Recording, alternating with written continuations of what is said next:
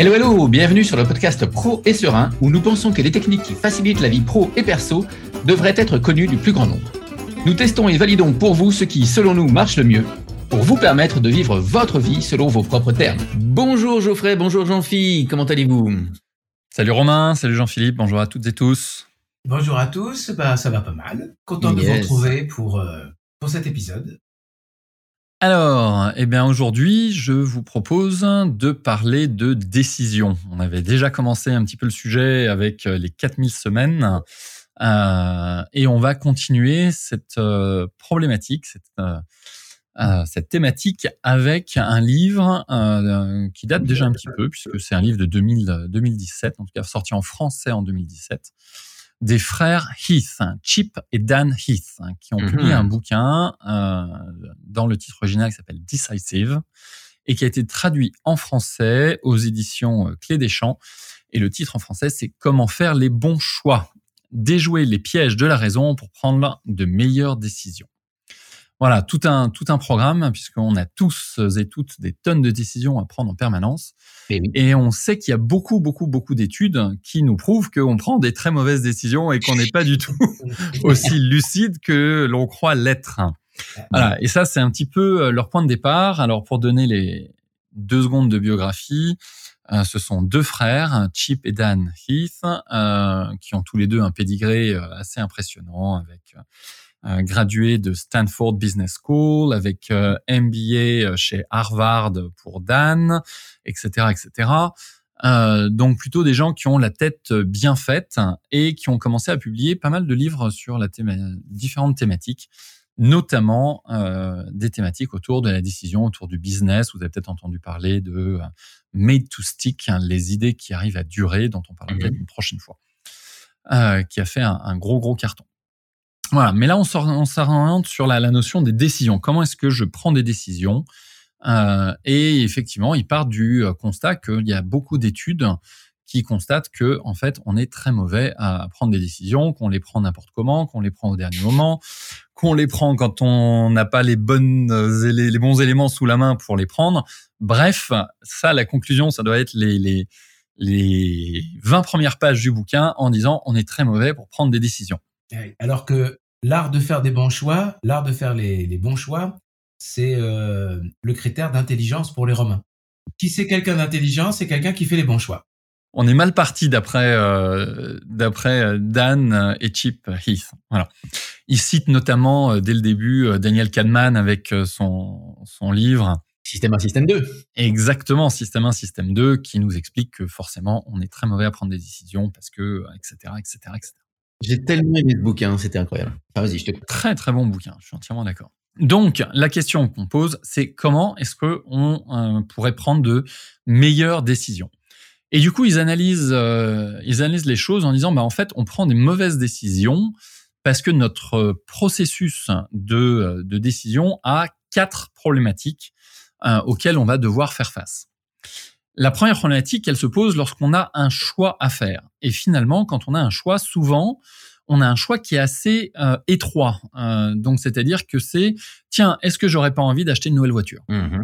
Tiens, est-ce que cette personne-là, faudrait pas que je l'embauche? Euh, Et finalement, sans même s'en rendre compte, la manière dont on phrase et dont on cadre le choix, il est déjà faussé parce que on, le cadre de manière extrêmement étroite, extrêmement limitée. Et mm-hmm. on va voir comment est-ce que pour chacun de ces quatre éléments, euh, on va pouvoir avoir des, moyens pour prendre de meilleures décisions? Si je peux me permettre, ça me fait penser à la communication non violente, où euh, on va peut-être pas, euh, en faisant le choix qu'on doit faire, nourrir un besoin, mmh mais finalement rester collé à une stratégie, mmh et une stratégie peut-être habituelle pour, pour nourrir ce besoin.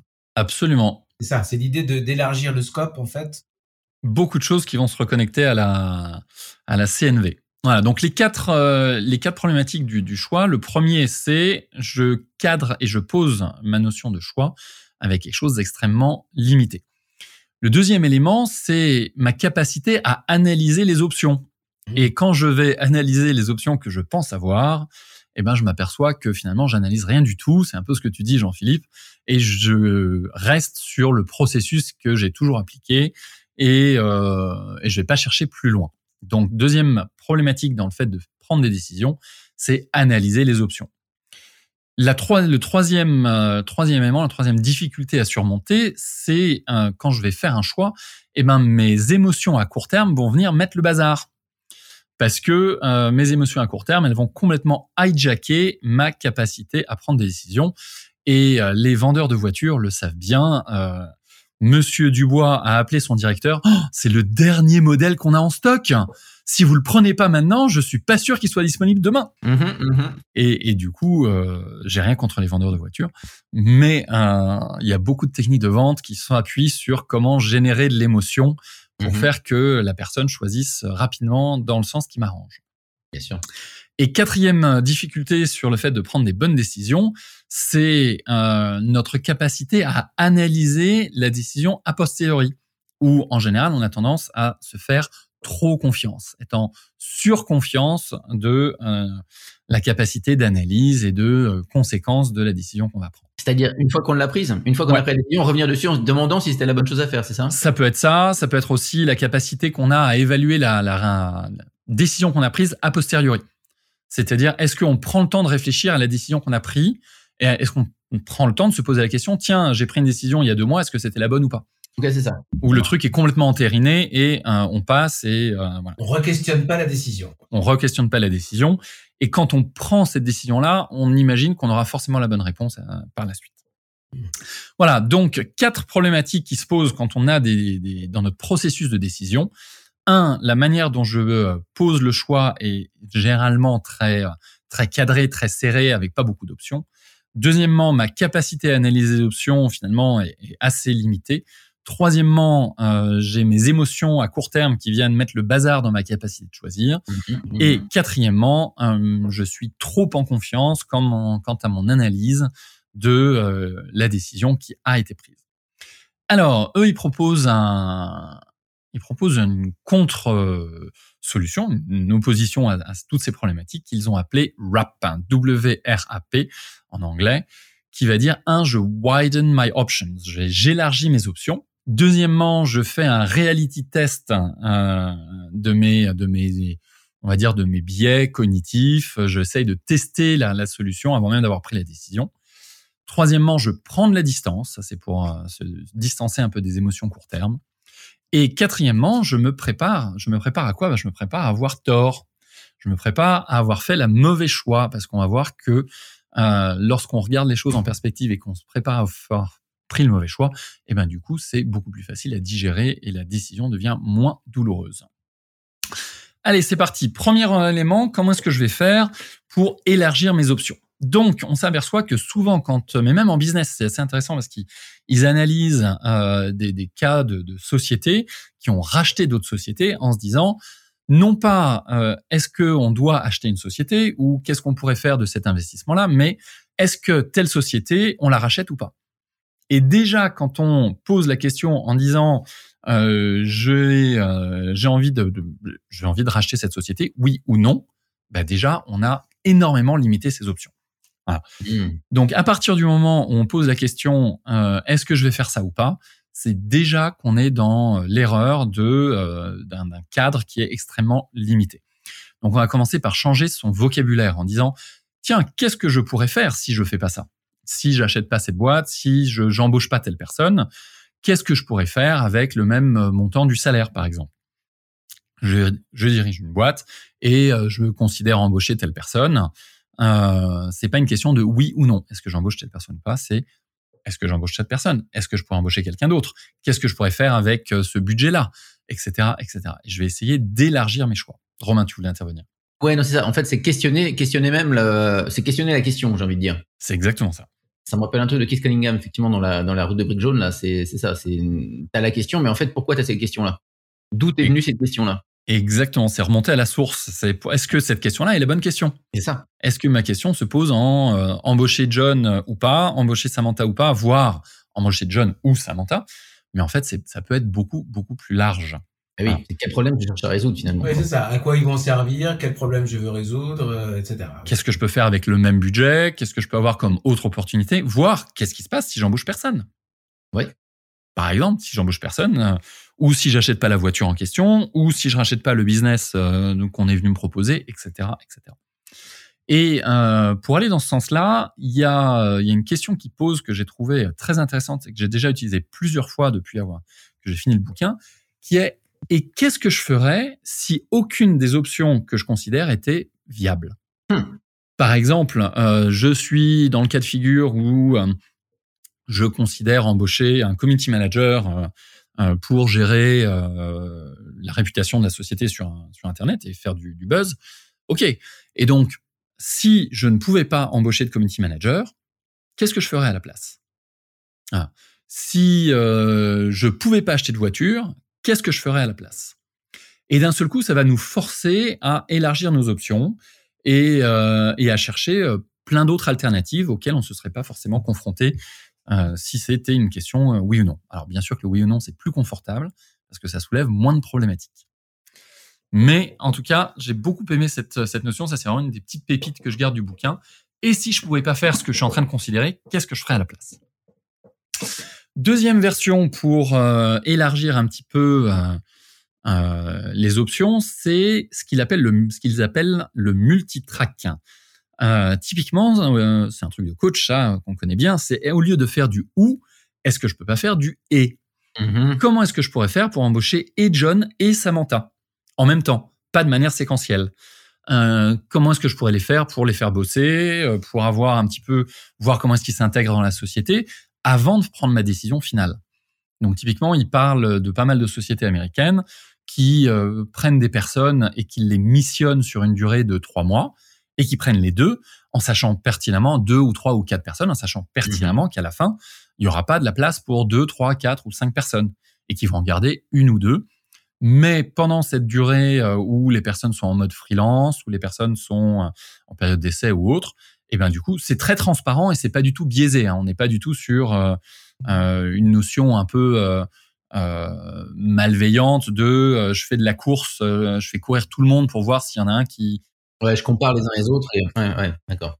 Non, on cherche vraiment quelle va être la personne qui va être le bon fit pour la culture d'entreprise. Parce qu'on sait que finalement, le savoir-faire, ça peut s'acquérir euh, relativement facilement, mais le savoir-être, c'est beaucoup plus compliqué. Donc, quand on embauche un collaborateur, il faut vraiment que le savoir-être colle avec la culture de l'entreprise, la nature de la boîte, les activités, et ainsi de suite. Donc voilà. Donc, il donne par exemple cette, euh, cette notion de faire du euh, et au lieu de faire du ou. Euh, typiquement, si je cherche, si j'hésite entre plusieurs options de, de véhicules, est-ce que je peux pas les louer? Je sais pas, je loue deux voitures ou trois voitures pendant un mois. Et puis tous les jours, un coup j'en conduis une, un coup j'en conduis l'autre, etc. Puis je vois au bout d'un mois c'est laquelle correspond mieux à mes besoins. Et du coup, j'ai vraiment testé la chose mmh avant de prendre la décision finale. Voilà. Euh, voilà, donc vraiment arriver pour élargir nos options à euh, faire du et au lieu de faire du ou et tester en temps réel les différents éléments. Il donne un dernier truc pour tester euh, ça, c'est d'aller chercher ce que les autres ont fait dans ce même cas de figure. Et un petit à petit de se créer avec euh, ce que les autres ont fait, avec les options que nous on a euh, envisagées, bah, se créer ce qu'ils appellent une playlist. Je trouve ça assez euh, assez amusant de se créer une playlist des options et des choix qui nous permettent de dérouler en disant bah, tiens, je me suis déjà retrouvé dans telle situation. Quelles sont les options que j'ai considérées? Et du coup, quand j'arrive devant un nouveau choix, je sors ma playlist, je sors ma, ma checklist et je me dis tiens quels sont les euh, les tests ou les options que je peux considérer avant de faire ce choix-là? L'objectif ici étant vraiment euh, sur cette première thématique d'élargir nos options parce que on a tendance à avoir des questions très fermées finalement. Oui Romain. Moi, j'aime bien, euh, j'aime bien cette dernière chose que tu viens de dire. En fait, ça me rappelait une, une phrase que j'avais entendue un jour qui disait si tu cherches un truc à faire, tu, tu le tapes sur Google et il y a forcément quelqu'un qui a déjà fait un tuto là-dessus, quoi. et, et c'est euh, voir en pire. Ou tu, tu, veux faire un truc délire, tu, tu vas, tu vas trouver quelqu'un qui l'a fait en pire. Exactement. Même, quelqu'un qui a échoué, c'est intéressant. Ou, même qui a échoué, mais c'est intéressant de savoir pourquoi et comment et. Voilà, donc ça c'est euh, vraiment ce, ce, premier choix. Comment est-ce que je vais pouvoir élargir mes options Deuxièmement, c'est euh, tester. Donc le deuxième problème, c'est euh, faire face au, biais de confirmation. C'est-à-dire lorsque on a une idée, lorsqu'on a un choix à faire, on va naturellement aller chercher les euh, réponses qui vont confirmer que le choix qu'on sent bien, euh, forcément on a raison. Hein, on a tous envie d'avoir raison. Donc euh, on va aller chercher les réponses qui nous arrangent quelque part. et donc il cite dans cet élément-là, c'est de créer, par exemple dans les codires, des personnes qui se font un peu l'avocat du diable. Ah non, bah tiens, on va envisager de racheter tel business. Euh, mhm. et tout le monde dans la boîte a super envie de racheter tel business parce qu'il y a une super image de marque, parce que c'est un super produit, parce que tout le monde est convaincu mhm. que ça va booster les ventes, booster la notoriété, etc. Mais mais ça va pas. Si tout le monde va dans le même sens, c'est pas bon. Il nous mhm. faut l'avocat du diable. Donc ils ils préconisent de créer une task force, un groupe de personnes qui va aller chercher toutes les raisons pour lesquelles il faut surtout pas acheter tel business ou mhm. toutes les raisons pour lesquelles il faut surtout pas embaucher un tel, ou toutes les raisons pour lesquelles il faut surtout pas acheter telle voiture, etc. Mhm. Parce que si on n'a qu'un seul son de cloche euh, dans euh, dans la discussion, ça peut pas fonctionner. Ça veut dire que clairement, on a un, biais de confirmation qui est beaucoup trop fort. Mhm. Voilà, donc considérer le contraire. Euh, et si on n'achète pas ça, qu'est-ce qu'on peut avoir comme argument pour ne pas ne pas aller dans ce sens-là? Donc ce confronter et, euh, et aller contre notre biais euh, de confirmation. Voilà.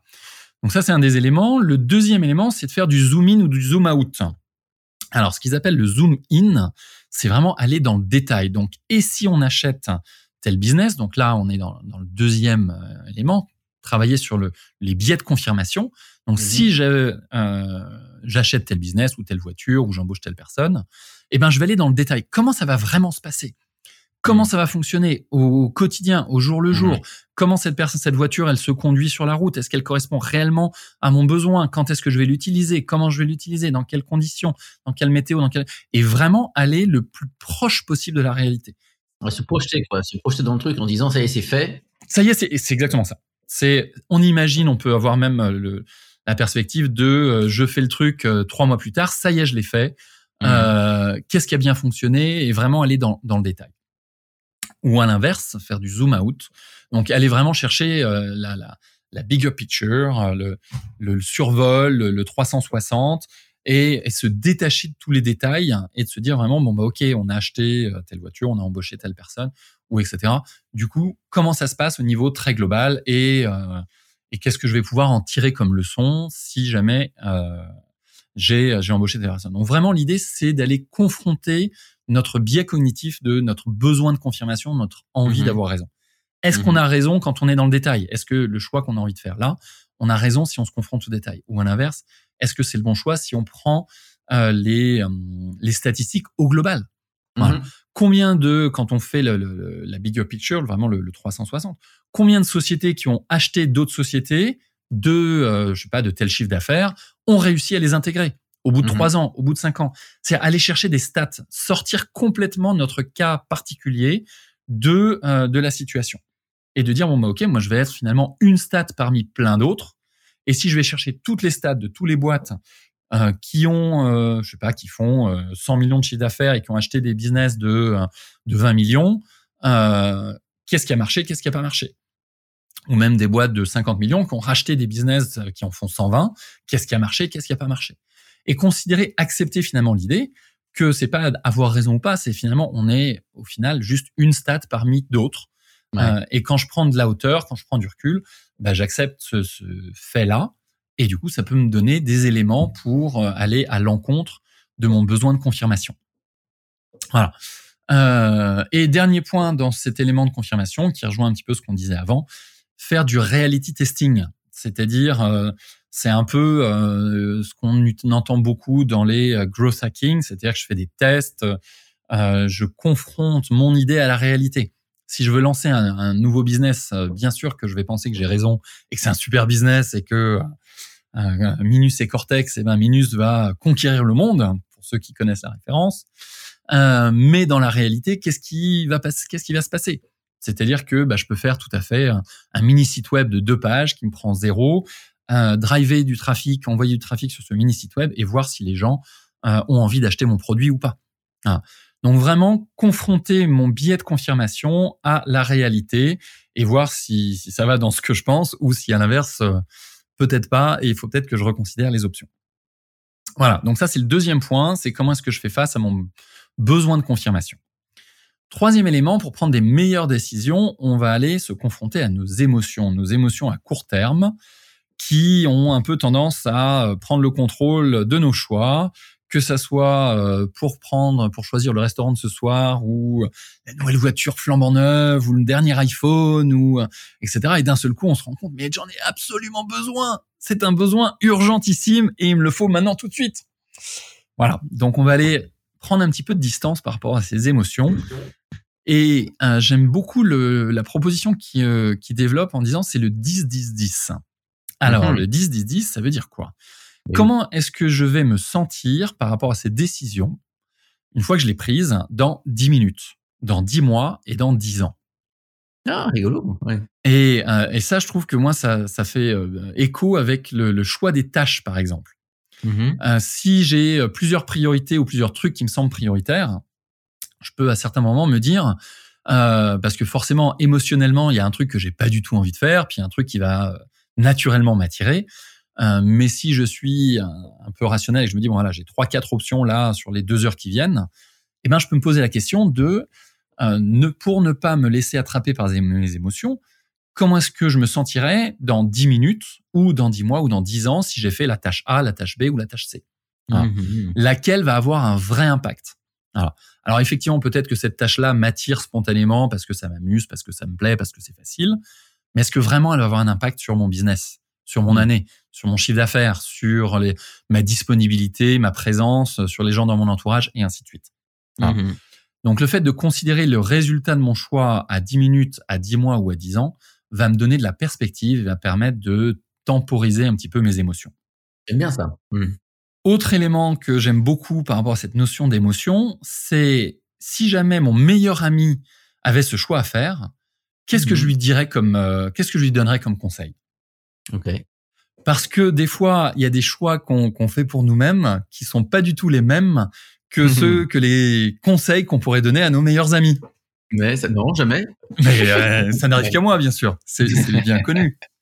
C'est-à-dire que si mon meilleur ami était dans la situation euh, que je rencontre, quel est le conseil que je lui donnerais en disant bah tiens, est-ce que tu prends tel job ou tel autre? Voilà. Mm. Euh, mais attends, c'est évident que tu vas pas te taper une heure et quart le matin, une heure et quart le soir. Regarde, t'as ta famille. Pour toi, ce qui est essentiel, c'est ta relation avec ta moitié. Pour toi, mm. c'est etc. etc.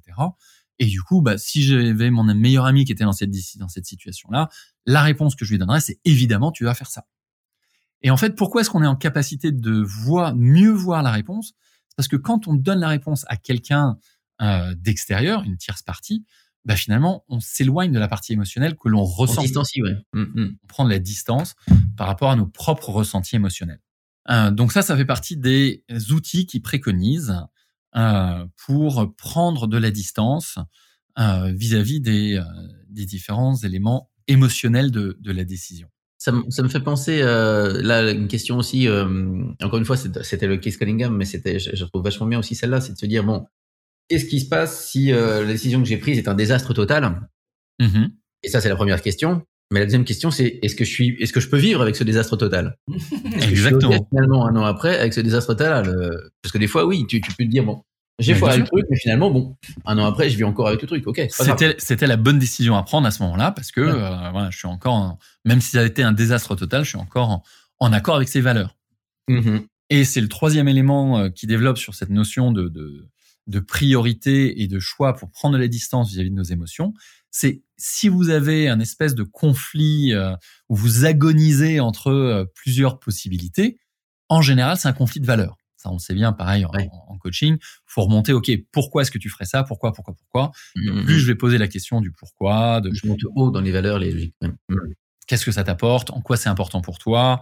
Euh, Qu'est-ce que tu en retirer Et ainsi de suite. Plus je me reconnecte aux, euh, aux valeurs et ce qui est essentiel pour moi.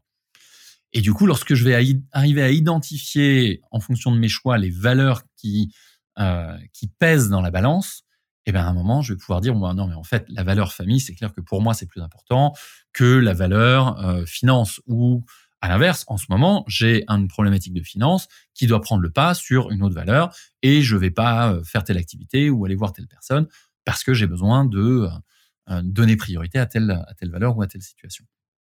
Voilà. Donc se reconnecter à ces valeurs et accepter que finalement notre choix qu'on essaye d'exprimer à ce moment-là, c'est pas tellement un choix entre deux, trois ou X solutions, c'est plutôt un choix entre différentes valeurs. Et en reconnectant à ces valeurs, je vais pouvoir prendre de distance vis-à-vis de la partie émotionnelle.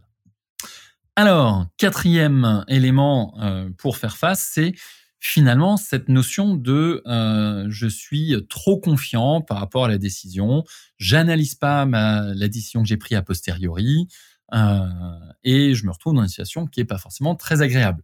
Si jamais c'était un désastre complet comme tu le mentionnais Romain. Eh ben il dit quand vous allez envisager euh, une différente décision, ben, il faut se préparer à avoir tort. Et si la décision que je prenais était une, un désastre complet, ah bah là, là voilà. On y arrive. voilà. Et ben du coup, qu'est-ce qui se passerait et en quoi euh, ce désastre complet, est-ce que je peux vivre avec ou pas? Hmm. euh, J'aime bien, ils, ils, appelaient, ils appellent ça bookend the future. Les bookends en anglais, c'est euh, les, les, choses qu'on met des deux côtés d'une pile de livres, voilà, pour tenir les serre-livres, voilà, hmm. pour tenir le, le les livres droits dans la bibliothèque. Et ils disent, bah, avec le futur, vous pouvez faire la même chose. Vous pouvez cadrer euh, cadrer votre décision en disant bah tiens si je prends telle décision aujourd'hui quelles vont être les conséquences? Parce qu'il y a assez peu de décisions qui vont amener à des conséquences gravissimes ou fabuleuses ou complètement destructrices. Si on si on tempère un petit peu les choses on s'aperçoit que bah, finalement c'est quoi la marge? En quoi cette décision va influer sur notre futur? À quelle limite dans un sens et à quel extrême dans l'autre? Mm. et il dit de voilà remettre recadrer un petit peu les choses et en disant, bah voilà, dans le futur, si j'ai pris telle décision et que c'est une catastrophe, quelles sont les conséquences? Ou si j'ai pris telle autre décision et que c'est une catastrophe, quelles sont les conséquences? Et en se préparant à envisager les catastrophes et envisager bah, qu'on avait tort, bah, finalement, on va naturellement se poser la question qu'est-ce que je peux faire pour anticiper les mauvaises surprises qui vont se présenter sur le chemin? Et est-ce que je peux mitiger ces mauvaises surprises? Et en prenant, c'est finalement ce que font les stoïques, c'est un peu le, le pré-mortem, euh, en prenant en considération ces mauvaises surprises qui peuvent se présenter, quelles sont les euh, conséquences que j'en tire ou quelles sont les, les euh, finalement en quoi le fait d'anticiper ces, ces mauvaises surprises va me permettre de mieux choisir aujourd'hui? Idem, toujours pour, euh, et ça j'aime beaucoup, euh, c'est quelque chose sur lequel je pense que je pourrais m'améliorer en toute transparence, euh, mhm. c'est la notion du tripwire. On va rejoindre un petit peu peut-être le, le, le, tickler de, de GTD. c'est cette notion de dire, OK, je prends une décision maintenant, et une fois que j'ai pris la décision, je vais avancer à fond dans cette direction-là. Mais ça va pas être ad vitam aeternam. Je vais me mhm. mettre une alerte à six mois, et à six mois, ou à trois mois, ou à deux ans, peu importe. Ouais. Et à ce moment-là, au moment où mon alerte elle arrive, eh bien, je vais réévaluer ma décision. Et je vais me poser la question de est-ce que j'ai envie de choisir, est-ce que j'ai envie de choisir autre chose? Il n'y a pas beaucoup, de la manière, il n'y a pas beaucoup de décisions que l'on prend au quotidien qui mhm. sont euh, pour toujours. Bon, alors, je suis marié six mois plus tard. Est-ce que est-ce que c'était la bonne décision ou pas? Mais alors là, j'ai envie de poser la question est-ce qu'on se pose pas la question tous les matins? Aujourd'hui, je suis encore marié. Mais est-ce que demain, j'ai envie d'être encore marié? Ouais, Voilà. voilà. C'est, vraiment la, la, oui, hein. la, la... Pour ceux et celles qui nous écoutent, euh, la, réponse est oui, ah. bien évidemment. Bien évidemment. Euh, ou pas. Ou pas d'ailleurs. Mais là, oui. euh, allez, donc pour terminer sur cette notion, ce dernier point de reconsidérer la décision dans le futur ou a posteriori, c'est effectivement de mettre un déclencheur, de mettre une alerte euh, dans un tickler, dans un agenda, dans, dans un système que vous pouvez avoir pour reconsidérer votre décision à trois mois, à six mois, à 12 mois. Et mmh. euh, se dire, OK, bah, j'ai pris cette décision, euh, je sais pas, le 15 mars, on est le 15 septembre, est-ce que c'était la bonne décision ou pas? Oui ou non Et si c'était pas la bonne, euh, et bien du coup, qu'est-ce que je peux faire à ce moment-là pour mmh. prendre une autre direction, pour envisager les choses différemment? Et quand on met cette alerte dans le calendrier et de se dire, bah, à ce moment-là, je réévaluerai ma, ma décision, eux, ce qu'ils défendent, c'est qu'il se passe deux choses. C'est que, un, on est libre de s'investir à fond dans la décision qu'on a prise, parce que qu'on a prise, pardon, parce que c'est mmh. c'est la décision qu'on a choisie, on va à fond dans cette direction-là, et c'est mmh. super, tout en sachant que à un moment, il va y avoir un jalon, il va y avoir une alerte qui va nous permettre de ne pas se perdre et de réévaluer la situation. Et du coup, on choisit plus facilement au moment où il faut euh, prendre cette décision-là parce qu'on sait qu'on a ce jalon-là. Hmm. Voilà un petit peu les euh, différents éléments pour euh, contrebalancer ce quatrième point d'analyse de la décision en, post-décision. Moi je, moi, je suis assez fan de ça. Hein. De toute façon, déjà, tout ce qui est poser des questions, tout ce qui est euh, prendre un temps de recul, pas forcément être tout le temps à, à faire des choses, faire des choses, faire des choses, mais vraiment prendre ces temps réguliers de dire, OK, deux secondes, je me pose et justement, j'interroge, j'interroge tout, finalement toutes les décisions que je vais faire. Euh, et, je trouve que c'est vachement, c'est très très sain. Je suis d'accord. C'est même quelque chose qu'on pourrait envisager dans une revue euh, trimestrielle, semestrielle, annuelle. Se dire, tiens, quelles sont les décisions que j'ai prises euh, au cours des trois derniers mois de la dernière année qui ont eu un impact? Quelles sont mm-hmm. celles avec lesquelles, les décisions avec lesquelles je suis en accord? Quelles sont les décisions avec lesquelles je suis plus forcément en accord et que j'ai envie de remettre en, question, etc., mm-hmm. etc. Donc euh, voilà. Donc je trouve que c'est assez intéressant de, se poser ces questions. Et à l'inverse, quand on est dans l'exécution, euh, eh ben on se pose pas de questions et on avance et on fonce et on fonce et on fonce. Et en catégorisant bien les, deux temps, eh ben du coup, je pense qu'on peut être beaucoup plus euh, présent à chacun des deux éléments. Ouais, je, je reboucle hein, vraiment avec la l'intuition de départ qui était que s'il y avait des choses qui étaient euh, qui se rapprochaient beaucoup de la CNV, euh, c'est-à-dire euh, est-ce que la décision qu'on va prendre, enfin en tout cas se poser la question de quel besoin réel ça va nourrir, se méfier évidemment de, ou en tout cas accepter qu'il y ait des émotions qui nous traversent, même si, si ce choix, en fait le problème c'est que les émotions qui nous traversent à ce moment-là, elles préjugent pas de celles qu'on va ressentir même le lendemain ou une heure après avoir pris la décision. Donc je trouve que effectivement euh, interroger voilà et puis euh, faire la différence entre le besoin et la stratégie pour euh, pour l'obtenir, je trouve que c'est voilà, ça se rapproche pas mal de mm. de la CNV, mais je l'avais jamais envisagé comme quelque chose qui pouvait comment dirais-je faire qu'on fasse de meilleurs choix. Fasse qu'on fasse de meilleurs choix et c'est vrai que peut-être qu'on se sent un peu à poil quand on a des choix à faire et que déjà c'est c'est pas tout à fait quatre questions, mais en tout cas d'avoir conscience que euh, il y a ces quatre euh, quatre travers. Voilà, exactement, euh, quatre travers ou en tout cas trois zones d'attention à porter quand quand on prend un choix. Je trouve que du coup on se sent moins, enfin je me sentirais moins à poil pour prendre mmh. de graves décisions par par la suite, sachant que évidemment le podcast s'appelle, enfin du moins c'est productivité et sérénité. Euh, je mettrais aussi, on, on, peut pas le mettre parce que le titre serait trop long, mais enfin conscience. Comment est-ce qu'on peut faire pour euh, prendre, enfin pour faire les choses en conscience, euh, mm. d'apporter de la conscience sur ce qu'on est en train de faire. Et au fond, peut-être que ça peut être un acte citoyen, au fond, de, de faire les choses avec conscience. Et puis, disons le, le la euh, ce qui va nous permettre peut-être dans un vrai équilibre, parce que dans cette histoire de sérénité, je trouve aussi qu'il y a l'équilibre et, l'harmonie mm. euh, qui, euh, qui jouent beaucoup. Donc, je trouve que ça, ça nourrit très très bien tout ça. Ouais, je, te, je te rejoins à, à, fond là, vraiment là-dessus. Et ouais, moi, j'ai toujours considéré que prendre une décision, finalement, on essaye de s'informer, on prend plein de, on va faire des études, des analyses, des machins, etc. Mais toujours un peu pour se rassurer. Moi, j'ai toujours l'impression que la, la décision, tu l'apprends d'instinct presque. Tu à un moment, tu te dis, bon, bah, c'est ça. Mmh. Et ce que j'aime bien là dans ce que tu nous montres, euh, Geoffrey, c'est de se dire, bah, euh, d'accord, euh, l'instinct va venir, mais en même temps, j'ai peut-être quand même deux, trois. le questionnement peut, peut m'aider à rationaliser la chose aussi. Ils disent bien que l'instinct, ça marche très très bien si c'est quelque chose que vous faites régulièrement. Ouais. C'est-à-dire que si c'est quelque chose que vous avez fait 10 000 fois, 100 000 fois, etc., l'instinct, ce sera parfait et, c'est, mmh. et ça fonctionne. Si par contre vous êtes dans un domaine que vous maîtrisez pas, l'instinct il est complètement faussé. Et euh, un très bon exemple, c'est Steve Jobs qui était persuadé que Segway, ça allait être la révolution du déplacement mobile individuel. Mmh, mmh, mmh. Donc Segway, pour euh, pour les auditeurs, je sais pas si vous connaissez, c'est ces espèces de, de, de plateformes, euh, machines qui permettent d'avancer électriques avec des roues, des gyropodes. Et, et Steve Jobs était convaincu que Segway était le déplacement du futur. Or, on sait très bien que Segway, ça a été un flop. Euh, on en voit quelques-uns encore, mais. Oui, on en voit encore quelques-uns. Puis aujourd'hui, il y a des, des, gyropodes, il y en a partout sous des formes, des tas de formes différentes. Donc, ce qu'ils ont fait a énormément fait évoluer la, la société. Mais néanmoins, Segway s'est cassé la figure et n'a pas été un succès euh, financier. Ou... J'ai une question. Euh, tu as parlé de, du biais cognitif euh, pour la prise de décision qui consistait à ce qu'il y ait quelqu'un finalement d'autre, ou en tout cas d'agir par panique. C'est-à-dire quelqu'un mhm. qui te dit, oulala, là, là, là, il en reste bientôt plus, vite, vite, vite, fais ton choix là maintenant, et fais le choix de le prendre.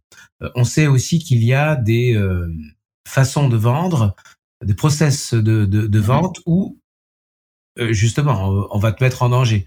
On va te dire, mais oulala, vous avez pas ce truc-là. Est-ce que vous avez pensé à ce que ça va faire quand vous avez pas ce truc-là?